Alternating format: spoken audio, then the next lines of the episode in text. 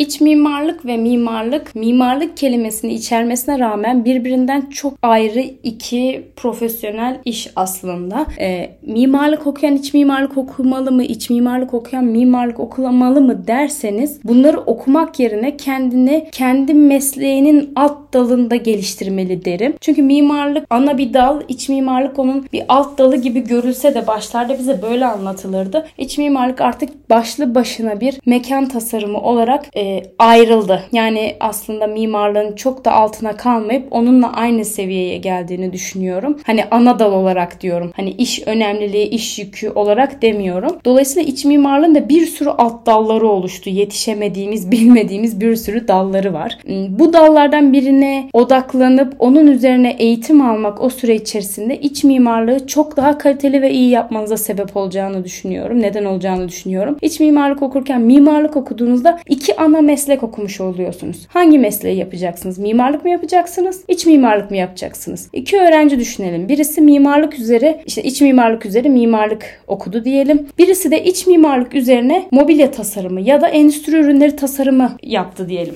Bu durumda bana sorarsanız iç mimarlık üzerine mobilya tasarımı ya da endüstri ürünleri tasarımı olarak çift ana dal ya da ekstra dal yapan kişinin yani 1-0 hatta 5-0 önde olduğunu düşünüyorum. Çünkü daha bilgili bir şekilde piyasaya atılmış oluyor. Diğer kişi hangi meslekte çalışacağını bilmeden iki mesleğin de bilgilerini kafasına dolduruyor. Zaman içerisinde zaten piyasada ufak tefek işinize yarayacak kadar mimarlık bilgisine maruz kalıyorsunuz ve öğrenmek durumunda kalıyorsunuz. Gerçekten mimarlık mı iç mimarlık mı yapacaksınız onu karar verip onun alt dallarını okumanızı öneririm.